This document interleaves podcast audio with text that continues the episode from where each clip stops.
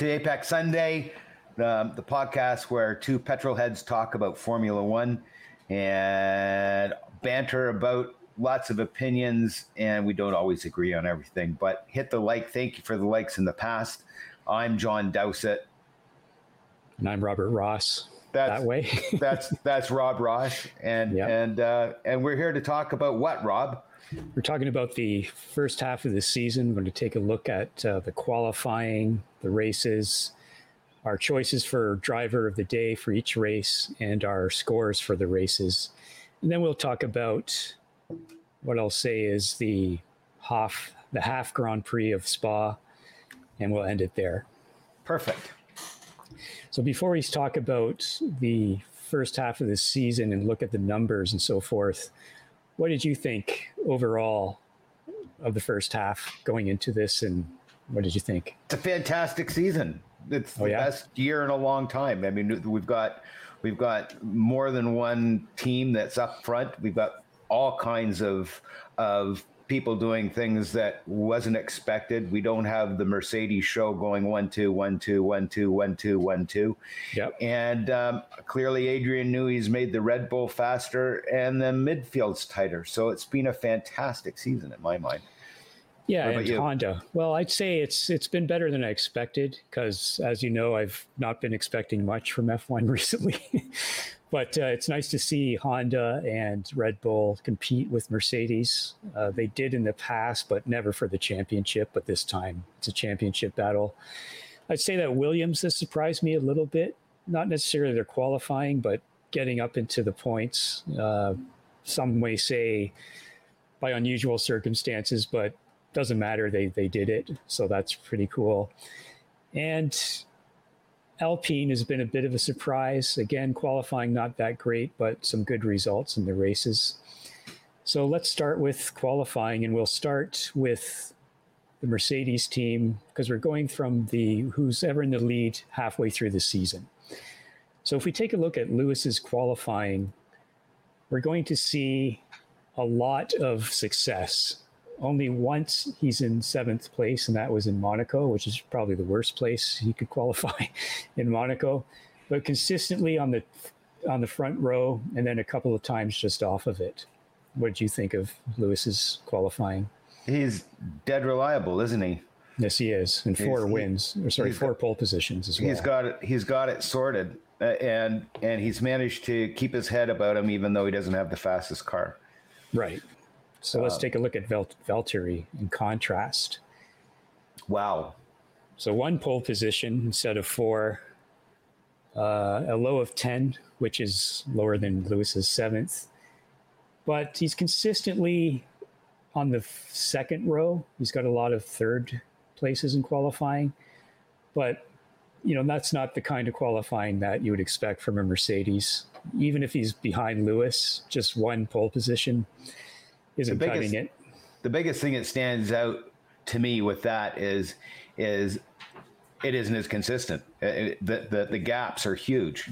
That's right. Yeah, that's a huge that's a huge difference between his his top performances and the not so top performances. And what is that? That is that mental? Is that upgrades that that, that he's Lewis not has. getting, or they're testing things with his car? I, I I don't know, but that's not very impressive to me. Yeah, that lack of consistency that's why he's behind Lewis all these years and probably why he's lost his ride at Mercedes as well. So there you go. So let's move on to Red Bull and we'll look at Max Verstappen hmm. first. And we can see that Max has done superbly in qualifying, four pole positions, a low of third place. So he's been on the front two rows the entire half, first half of the season. So wow. what, what, else can you say, right? That's what you expect from a guy like Max Verstappen. And Adrian Newey. And Adrian and Honda. We have to say Honda, even though it's their last year. yes. So let's take a look at Perez, who they brought in to support Max, I would say. And we can see that he has no pole positions and he's been on the front row once on the second row twice, or sorry, three, one, two, three, four, four times. And then other than that, in the top 10, except for that 11th in Bahrain. So he makes it a challenge for himself to make up positions in the races compared to Max. But great improvement, like great improvement. Yeah, you see some consistency from France onward, don't you? Yes, and a nice climb up. So he's figuring out the car clearly. That's that's his climb, and and now he's he's comfortable with the car. And as we've seen, he's pushing it to the limit and driving it off the track because now he's gone to the other other end of it. Right, right. But you know, it's his first year in the Red Bull, and we've seen others struggle in that, and he's done better than the others so far. I mean, he is a very experienced driver as well. So next up, we're going to go to McLaren and Lando Norris. So we can see that he's been in the top 10 the entire first half of the season. He's got a high of second in Austria. And, you know, he's very consistent. So that's why he's got such good results this year. Any belongs, thoughts on Lando? Belongs belongs in in the in the fastest car. He does. Oh, he does for I, sure. Brilliant driving. Let's take a look at his teammate, Daniel Ricciardo. And we can see a lack of consistency here in contrast to Lando. Started out well, then a lot of dips. He's been up and down throughout the entire season, and he's had a, a struggling getting to that car, hasn't he? I think it's a confidence thing. That's I, I, think he just needs to needs to spend some time in that car and figure it out a little bit more, and we'll see a little bit more consistency because he is a brilliant driver, and he's always been a great. That. He's always been a great qualifier as well. Right. Right. So, all right, let's move on to Ferrari, and we'll start with Carlos Sainz, and again, fairly consistent, although at the second half of the, you know, from basically France onward, experienced a bit of a plunge there. So you know, a high of four, a low of 15. He says he's not comfortable with the car yet. What are your thoughts on Carlos? I he needs time. Yeah, just, just like time. Daniel, right? Just like Daniel. You know, yeah. give him give him till year two, let him sort it out. And it's more than just the car. You know, it's it's coming to grips with the team and the culture of the team and and all of that as well. Yeah, absolutely. So let's contrast him with his team art, teammate Charles Leclerc. And we see he has two pole positions, a low of 12, so that's not too bad. And, you know, relatively in the top 10 for the most part. And that's what you'd expect. He's got experience with the team and he's a, a great driver. So Carlos has put himself up against a really good driver. And I think from from here on, from this sort of level on, we're going to see uh, great big huge differences from from uh, unlike the fastest car, which is pretty consistent. And you've got to know that the Mercedes and the Red Bull are a dream to drive. Like yes. they've got to be, you know, just instills confidence. They know what they're going to do and they can drive it quickly right off the bat. Whereas the rest of the teams have to worry about setup a little bit more, I think. Yeah, and that's why as we go down the field for the lower qualifiers, because they have not as good cars and so forth, you're going to see some more inconsistency. So let's move on to Alpine and Ocon. So we see him basically wow. all over the place, don't we? Yep. a few finishes in the top 10, or sorry, qualifying in the top 10, then all over the place. So we saw that. We, he started out fairly, you know, the first two not that great. Then he went up, went down, went really down, went up again. Let's take a look at Fernando in contrast. Fernando, I would say, is more consistent, although he has some fairly large dips as well, doesn't he? And do they correlate? Yeah, they correlate. So it's track related. You yeah, know, pretty much. You know that as you as you look at those those two lines, they they are in in concert, aren't they? Yeah, yeah. So no surprise there. They're two outstanding drivers, and uh, particularly we saw Ocon win a race, and Fernando did so brilliantly in Hungary. So next up, we're going to go to AlphaTauri. We'll start with Gasly, of course, and uh, here we see a few dips, but consistently in fifth or sixth throughout the entire season, or sort of the half season. So that's why he's got some really good results. It's unfortunate that he's not going to go to Red Bull at least next year. We know that Perez has been re signed. but he's been re-signed with AlphaTauri for the moment. But uh, excellent qualifying.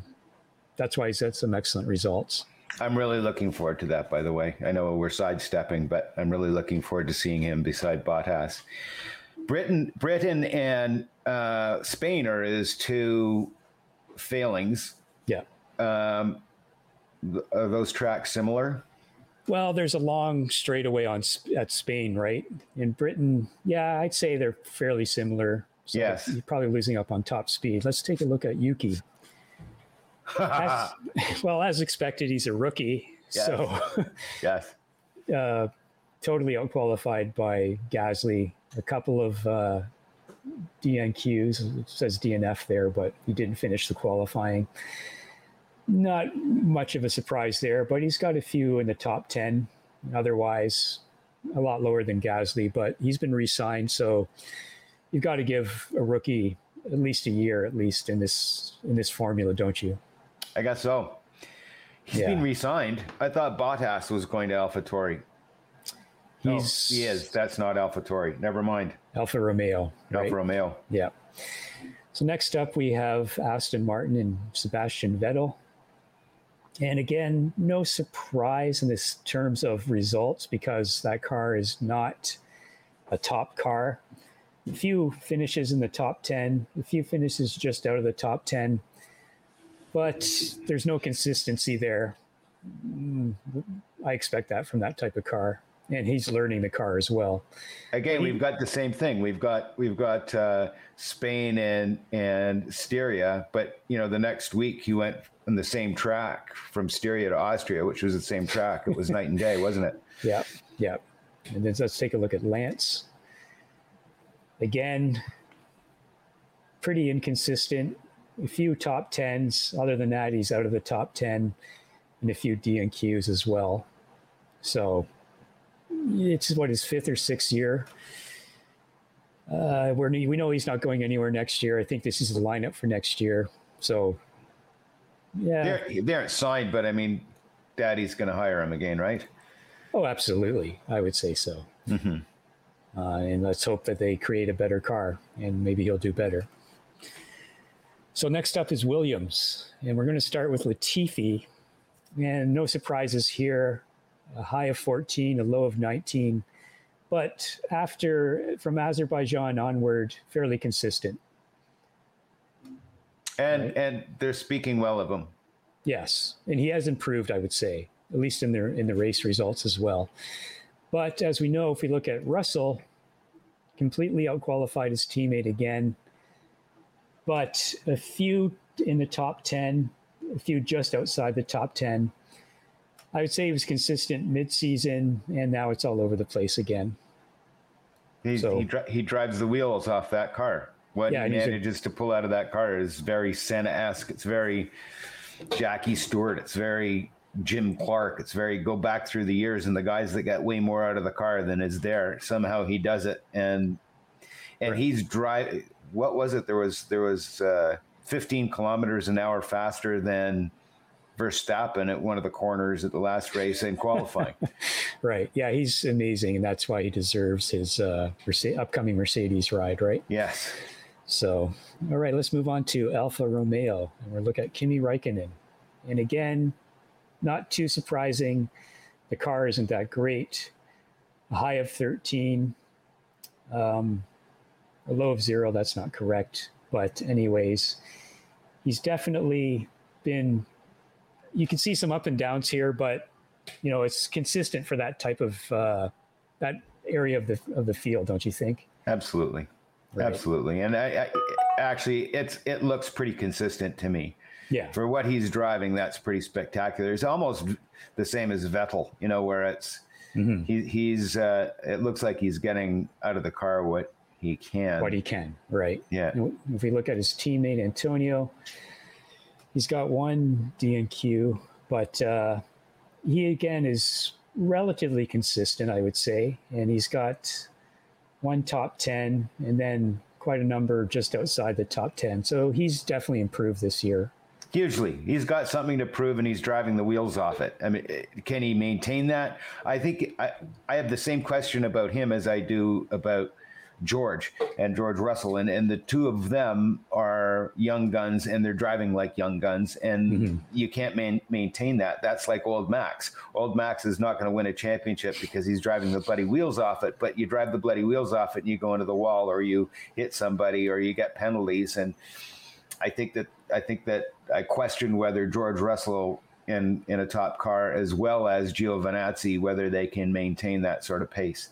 Right. Well, with Russell, we'll see. With Giovinazzi, he apparently has three more races to keep his seat.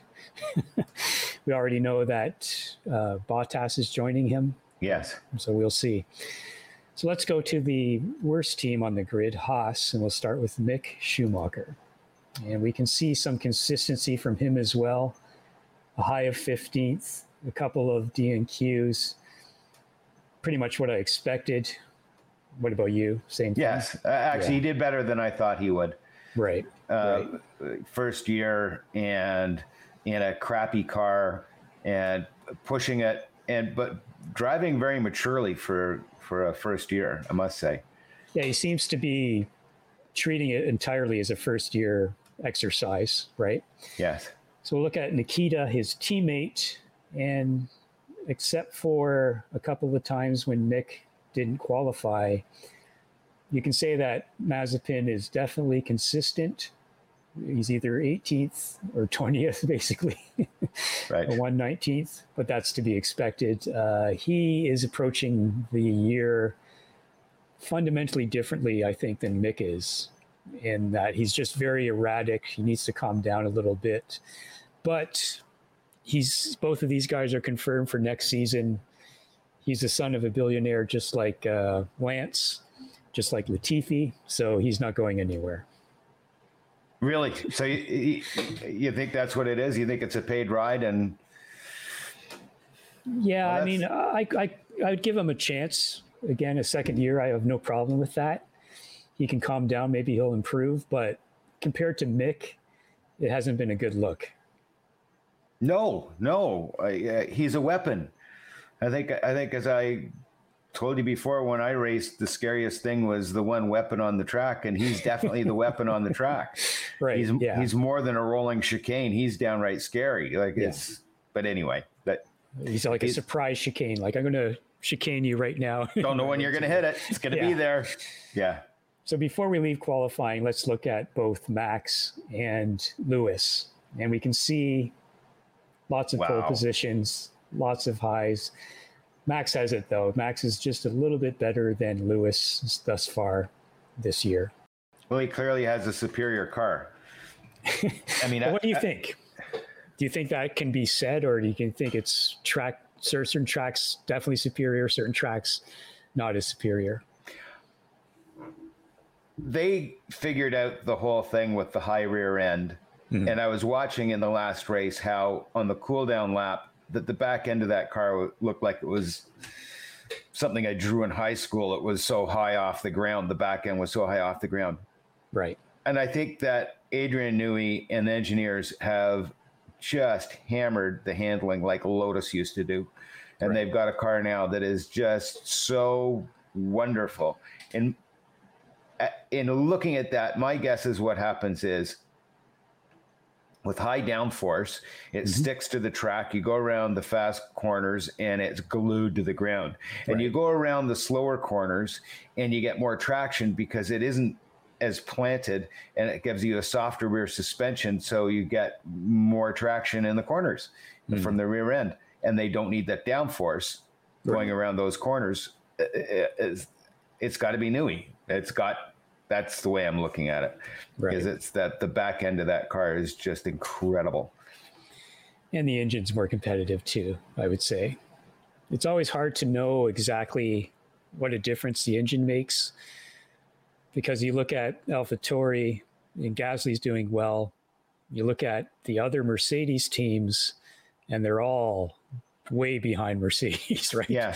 Yeah. So chassis and setup and all that is definitely the largest factor, but uh, Honda's done a great job this year. And they just drive away, like the Red Bulls just drive away. Yeah, yeah. All right, let's move on to the races, and we'll start with Lewis and look at his race record. And we can see he's got four wins, a low of 15, no DNFs. So pretty consistent, only outside the points once. The seventh in Monaco, that didn't do him too well. But most of the time he's on the podium. So that's why at the half point of the season, he was leading the championship just barely. And that's no surprise to anyone correct? it's it is a surprise to me. It it it has elevated Lewis even higher in my mind with those kind of results. Oh, really? Uh, sure. You know when he's getting beaten by a faster car, which mm-hmm. he has, which has happened, that's yep. really demoralizing. And to try and try and keep your wits about you and stay positive and not let that affect you, right, is is a major feat and could very well be one of the reasons why Bottas is where Bottas is, is because he isn't coping with it as well. I don't think. Right, right. Well, speaking of Bottas, if we look at his results, no wins, uh, three DNFs, not that many podiums either, right? I mean, he's got, well, he's fairly, he's got about six podiums, but, you know, you see the lines, he's all over the place.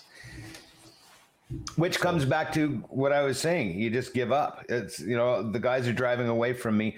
There's also a little bit of teamwork in there. You know, hmm. there were there were a couple races in in in the first half where he was sort of given the orders to back up everybody else and yeah yeah he's definitely in support of lewis yes right so let's move on to max and as expected he's got five wins two DNFs, one in Azerbaijan. We saw that towards the end of the race. And that's the one that uh, Sergio won. And then, of course, the controversial DNF in England. Controversial to some. To me, it's a racing incident. And uh, in Hungary, he had that first uh, lap incident with Bottas, which yes. put him back in ninth. Now, if we look at his teammate Perez, fairly inconsistent. He's got the one win in Azerbaijan when uh, Max was out. A lot less points, but fairly often in at least the top 10 and fairly often in the top five. So very, very, very impressive for a first year in, in a car. In a Red Bull, exactly. Yeah. So he's doing what they needed him to do, and that's probably why he's been signed for next year, right? Mm-hmm. All right, so McLaren next and Lando Norris. And we can see superb results from him. One DNF, but so consistent, always in the top 10, except for that one DNF. And that's why he's been up in third or fourth in the championship in a car that's way, way slower than the top four cars, at least in most races. And then if we contrast him with Ricciardo, who we know is, again, in a new team and having some trouble, definitely lower results, no DNFs, but a few results outside the top 10. But most of his results are inside the top 10. So hopefully by next season in the new car, he's he's doing better. Any thoughts on on those two? Yeah, Lando in my mind is a god. He's the, he's an upcoming world champion, and and Danny, man, like he just has to sort it out, and I think he will. He's he's um, he doesn't have very many opportunities left if he doesn't do something here. And no. and if you're up against Lando, that's a pretty tough bar to to, to meet. Yeah. Uh, and and on top of that, a team that isn't rolling in the coin because of their past few years not getting as much money. Would uh, you say would you say that Lando is one is an example of a driver who through his first three seasons it has improved and now he's he's at a level that he's never been to before. Oh, don't don't you think? I mean, yeah, absolutely. You know, he's he's he, I think he and but at such an incredible rate. You know, faster than faster than Max because Max been around has been around for a long time. Yeah, he's only 23 years old, but he's been around since before he had a a, a road license for heaven's sake. and and maybe that age has something to do with it. It was interesting that I was watching how um, our our man, um, uh, our Canadian lad, uh, Lance, beat both of those top guys, George and um, and Lando in lower classes. Mm-hmm. Um, so F3. yeah, so it'd be interesting to see what happens with those guys too. I mean, do you think that he's got anything in him? With Lance? Yeah. Hard to say. He's he's not terrible, but he hasn't shown to be great yet either. Whereas Lando and Russell, they've had moments of wow, that's incredible. Yes. Right. Yeah. So we'll see. All right, let's move on to Carlos Sainz at Ferrari. And we can see relatively consistent through the first half of the season up until France. Then he takes a dip. But again, he's adapting to a new team as well. And if we look at Charles. Wow. Right? He's not, wow. it's not a new team. He's got consistent results in the top 10 as well. In total, he's three points ahead of, of uh, Leclerc. But I'd say overall, Leclerc's had better results consistently. I, I, just looking at that, I, I, would take Carlos. Oh yeah. If he, if he, sure, if he's doing that in a new car that he doesn't year? know in his first year, wow, you know, what's he gonna? If he could develop that car for himself, right? Figure out how to set it up, get to know the engineers because he has to learn all his new engineers and who's going to really help him and who's who can understand him. Mm-hmm. Yeah, good for well, Carlos. It's good that they signed him then, right? Because everyone yeah. wanted him to sign uh, uh, Ricciardo.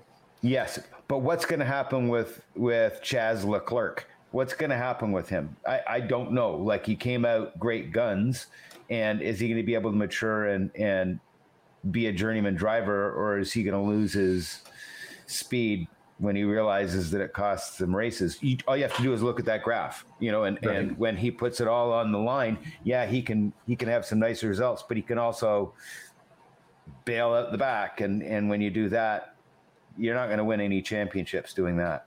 Yeah, I mean the Monaco, that's that cost him a lot. That crash, right? And he couldn't participate in the race basically. And then Hungary got taken out, but yeah, it's it's good that Ferrari's got two drivers that can compete against each other. Uh, unlike the old days when it was and they're both young they, i mean they can keep those guys and develop them and develop a car around those two guys for years to come right Right. Hopefully. Right. All right, let's move on to Alpine and Ocon. Some fairly good results. Obviously, his victory in Hungary is a superb result. A lot of ninth places, a seventh place, then a few outside the points and a few DNFs. And that's what I would expect from this particular team.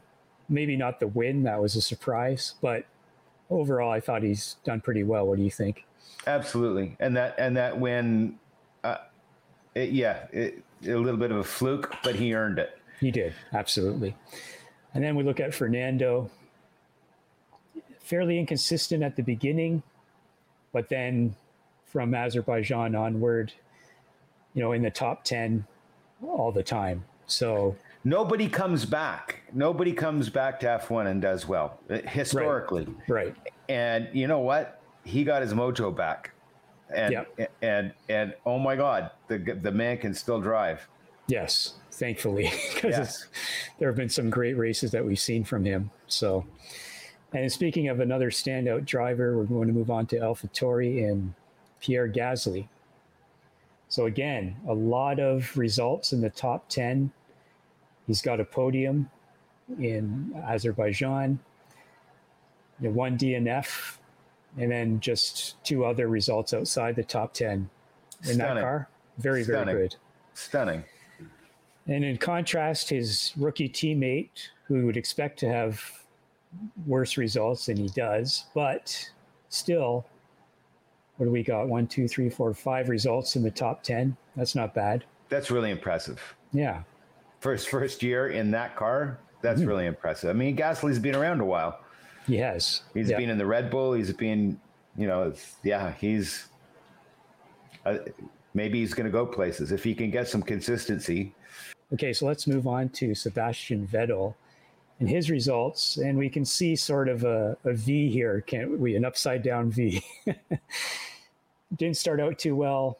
Had some great results mid-season, and then since then it's been downhill, hasn't it? And let's look at Lance then in contrast the same say, thing. Yeah, a little bit more consistently in the points with a lot of eighth places and a few tenth places. But he has more experience in that car and that team, doesn't he? Mm-hmm. I'd but, like to. Know, uh, I'd like to know what happened after Azerbaijan.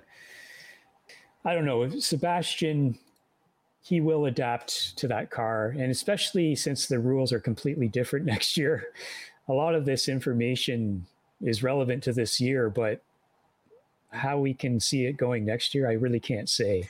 Well, they're going to be different cars, but but with with Seb, um, my main question is is he the number two driver and Lance is getting the upgrades first? Hmm. Don't know. Yeah. I don't know either. Or maybe he's getting the upgrade. Maybe Seb is getting the upgrades first just to trial them out and they're not working. Let's move on to Latifi in Williams. Wow. And we can see fairly consistent, I would say. You know, obviously he's going to be outside the points on most races. Got the, those points in Hungary for the six points that he has to his name this year. Not too bad. Now we look at Russell, and we see that he has a points finish just below Latifi in Hungary. But overall, he's finishing higher throughout most of the races, and that's no surprise, really. I, what a great teammate for Latifi. What great motivation mm-hmm. because mm-hmm. He's going out there and hammering the bejeebers out of that car and making it do things that clearly Latifi, I don't think think Latifi would be able to do that unless he mm-hmm. knew it was there. And then he's getting the confidence because if his Russell's coming in two seconds faster or second faster, it yep. speaks volumes to what the car is capable of. Yeah, I'm pretty sure he'll be on next next season as well. I don't know who's going to replace Russell. Uh, rumors about uh, someone from Formula E, uh, but we'll see. So let's look at Alfa Romeo, and we'll start with Kimi. So we see a couple of points finishes, which isn't bad. Then fairly consistent outside the points, but this car isn't great, is it? I I think that's pretty darn good for what he's driving. Yeah, me too. And then we'll look at Antonio just once in the points, yeah, but you know, fairly close to Kimi overall. So I'd mm-hmm. say he's improved throughout the uh, throughout the year and throughout this season. Whether he gets a ride next season, we don't know. Let's move on to Haas and Mick Schumacher. No surprises here, really. I would say fairly consistent. Not too bad for uh, that car. I think it's amazing for that car.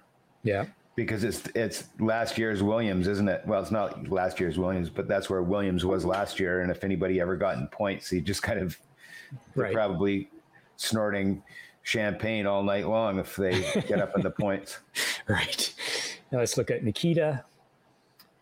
Uh, again, pretty much what I expect. Usually at the back.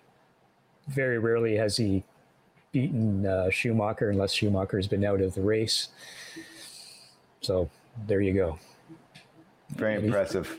Very impressive for a, a, nice career at 7 Eleven or something. mm-hmm. Yeah. Well, I was the billionaire version of 7 Eleven. I don't, I have no idea. Let's take a look at Max versus Lewis in the races. So we see, uh, as we saw before, a couple of DNFs from Max, but more wins than Lewis. Slightly more consistent, other than the DNFs, I would say. So we've got a real championship on our uh, hands this year. Whereas the past few years, after Nico Rosberg left Mercedes, we have not seen this kind of competition against uh, Lewis Hamilton, have we? No, and not, and more importantly, we haven't seen two teams. We've seen the right. the the Lewis and Valtteri show, right, for seven years. Yep, exactly. And, and didn't matter whether it was their track or not. Their car was consistently fastest on every track. And now I think we're seeing a little bit of difference, but it's more in the back marker teams where some teams are suited for the high downforce and some aren't. That might coming back to Danny. That might be another thing with Danny because his key to success was running low downforce, right? Because he's such he's got such great feel for the car for late braking, and right. and, and I don't think he has the confidence to do it in this car. I think once he gets it set up properly and he can do that, if he mm-hmm. can, if they can do that with the car, um, I would have expected to see him ahead of Lando. And, yeah, and and that speaks volumes about Lando. I think. Yeah, I think Danny. It's it's hard to say like what's going to happen. Are they just going to write off this year because the car's different? Like, it'll be interesting to see the constructor, the way that McLaren creates their cars. Does will that go over into the new car because the suspension's totally different because the wheels are totally different. It just seems it's going to be a mystery to see if that happens. It's going to be a whole new whole new series formula, basically. Yeah, but it's going to be a whole new series. It could be anybody at the front. The only person I'm really confident about in all of it is Adrian Newey. Hmm. And it, eh, does he still have it? clearly he does if he's able to do what he's been doing with that car and right. they've managed to keep him there he wanted to leave years ago and and somehow they've kept him there and he keeps on developing and coming up with crazy ideas that work right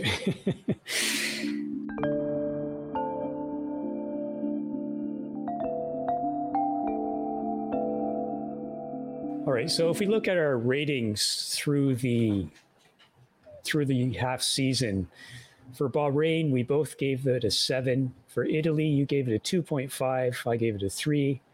For Portugal, again, you gave it a 2.5. I gave it a five. For Spain, we both gave it eight. For Monaco, we both gave them one. For Azerbaijan, you did a three. I did a four.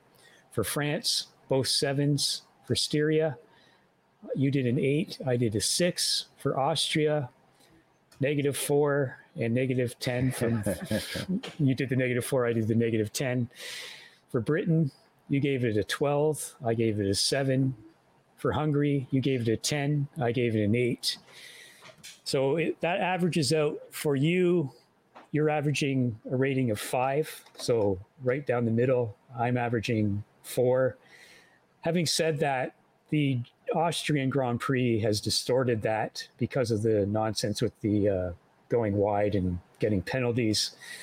So I'd say we're in the six or seven range, which is basically what we we agreed upon when we first started mm-hmm. this. It's about it's, it's a surprise season so far.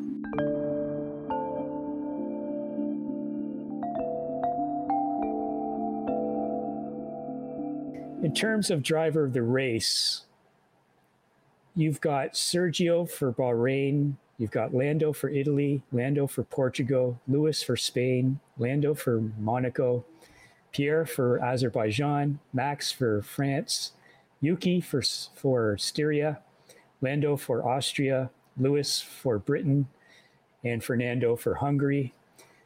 So that puts Lando Norris at 36% of your entire selected drivers. For me, I've got Lando for Bahrain, Italy, Portugal. I've got Lewis for Spain. I've got Lando again for Monaco. I've got Sebastian for Azerbaijan. I've got Carlos for France. I've got Lando for Styria and Austria. I've got Leclerc for Britain and Fernando for Hungary. That puts Lando at 54% of my drivers of the day. And I would say for both of us, for the first half of the season, Lando Norris is the driver. Oh. Yeah. yeah. Right. So, yeah. mind right. you, mind you, I'm surprised that Alonso is as low as he is. That I only picked him in one race, and and well, maybe it's because he's so far back that you know they aren't showing him a lot, and we aren't seeing what he's actually doing, mm-hmm. because he's yeah. He's a joy and to watch. I, I, would say that the most recent few races is where he started to really excel as well, yes. and stand out. So, yes yeah, I would say Alonso deserves, you know, second of the of the drivers of the days that we selected, even though he's not even selected twice. But right. he deserves that, I would say. All right, so that's the half season. Not too bad. Pretty happy with it, and I'm really looking forward to next season. I'm really happy with Lando, Pierre, Russell. Those three drivers are really standing out to me. I'm just totally chuffed that we have we have a championship that is not entirely predictable. Right. And and I have to I have to say that in the past, it's you know, is it with the Valtteri Lewis show? It's who's going to win, and hopefully they have good good coverage so we can watch some dicing in the back. But now mm-hmm. we have the dicing in the back with the with the teams closer together, and on top of that, we actually have something where, you know what, it's really up in the air. Lewis right. could pull this out of the bag. Max could destroy him. God knows what's going to happen. It's wonderful. it is. Yeah, absolutely. All right. So that's our half season review. And let's squeeze in the Spa Grand Prix that wasn't because it yes. wasn't. So it doesn't yes. really deserve its own uh, podcast. We saw qualifying basically, and that was pretty spectacular, wasn't it? It was great. It was, I loved the qualifying. Qualifying was wonderful, and I was so excited about the race. I love racing in the rain, and I love watching racing in the rain. And we didn't get it. Yeah, I mean, obviously, the outstanding thing in qualifying was George Russell again getting on the on the front row, just astounding. I yes. know it was wet and everything, but still to do that in that car, yes, I I just couldn't believe it. You know, yeah. So, and then I guess the only thing to talk about, well, there's two things. You know, did they start Q3 without like did they start it too soon? Should they have went out on the circuit and looked at how bad the rain was or to me it's sort of it's it's kind of easy to point the finger at at uh, Lando's crash and say, well, look, it was too wet because that corner and that kind of crash happens in the dry and the wet. But Sebastian did say it's too wet, we're aquaplaning and so forth. So I don't know. It's it's I'm not sure. What do you think? Well, I'm I'm in the the camp of Sir Stirling Moss, which is I think that the race should have gone on in the aquaplaning. Deal with it. That's what it's about. And mm. and it's this. I don't think that they should have killed Q3. And I think that we could have seen Lando Norris. We probably would have seen Lando Norris on pole had, he, had that had not happened. Right, right. And if he'd gone out with a little bit more time and had a chance to do another recon lap before he went full chat. Right. Because he right. went full chat too soon. That's a rookie mistake. And you know what? That's why I like racing in the rain because it separates the men from the boys, and Lando was a boy. Mm-hmm. Yeah. And and quite frankly, I think Seb's being a little old lady, and he's you know saying it's too wet. I can't can't drive in the rain. Well, you know what? Been doing it for decades. Deal with it. Yeah, you're going to be slower. I do. Slower. I do wonder about the tires though. Like I remember the rooster tails in the past being high up and then downward. Now it's sort of dissipated a lot more or is that just my defective memory or something? No, I think I think you're right to a certain degree. Uh, but when you're driving in that, even with those rooster tails in the mm. olden days, uh, the end result is very, very similar. Right. Uh, and I don't think it's the tires. I think it's the aerodynamics. The cars are so developed aerodynamically. I think that's why it's creating the fog behind them.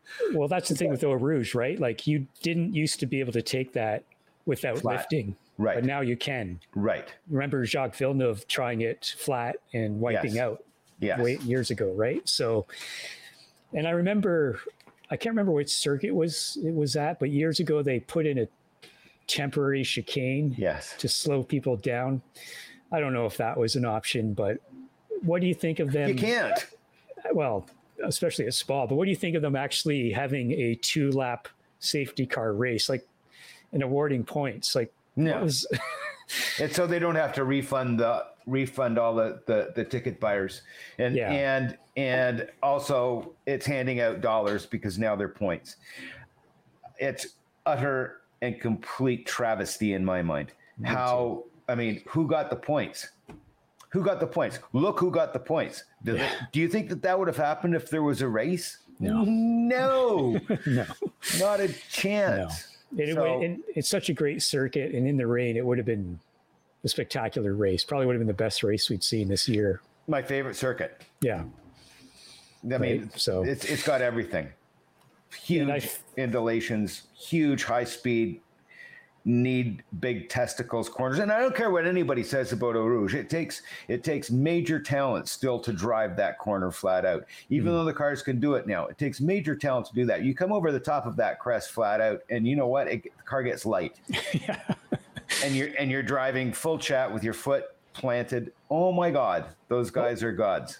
Well, it was the first the first F1 race that Charlie showed me was Spa and it was the it was raining, and it was uh, Michael Schumacher's first victory. Senna didn't do too hmm. well. He made some bad decisions in the rain for a change, but that wasn't usual for him.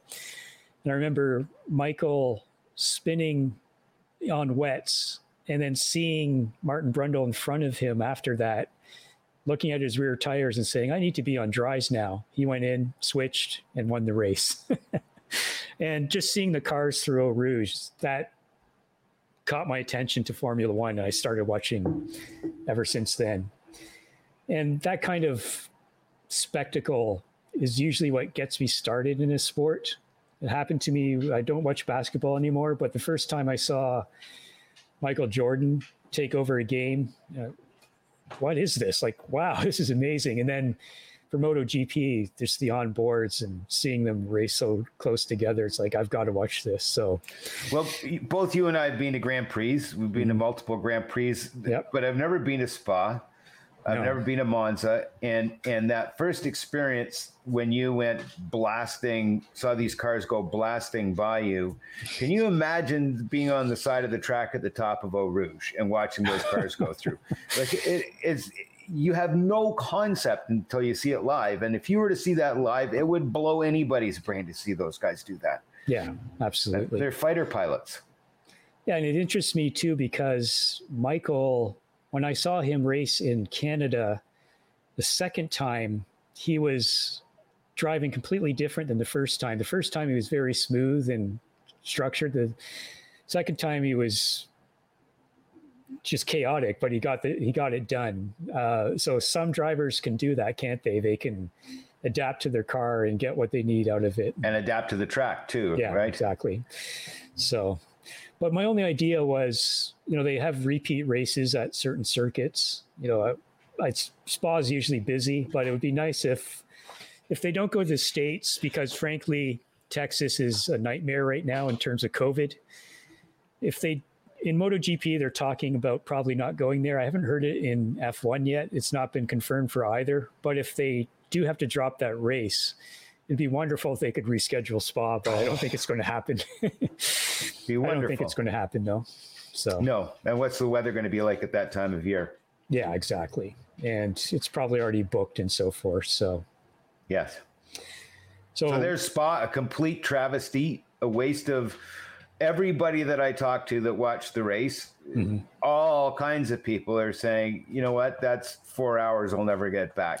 And, right. and, and, and if, and if you're anything like me, I don't want to know what the results are. I don't want to look at social media. I don't want any of that stuff. I want it all as I see it. And right. here I am watching four hours of television to be to watch two laps behind a goddamn pace car and them actually having a podium and calling it a race and yeah. and and giving points is just why I don't it's get a, it. It's a farce, basically, yes. right? You know, yes. it's kind of like America. Thank you, Liberty Media.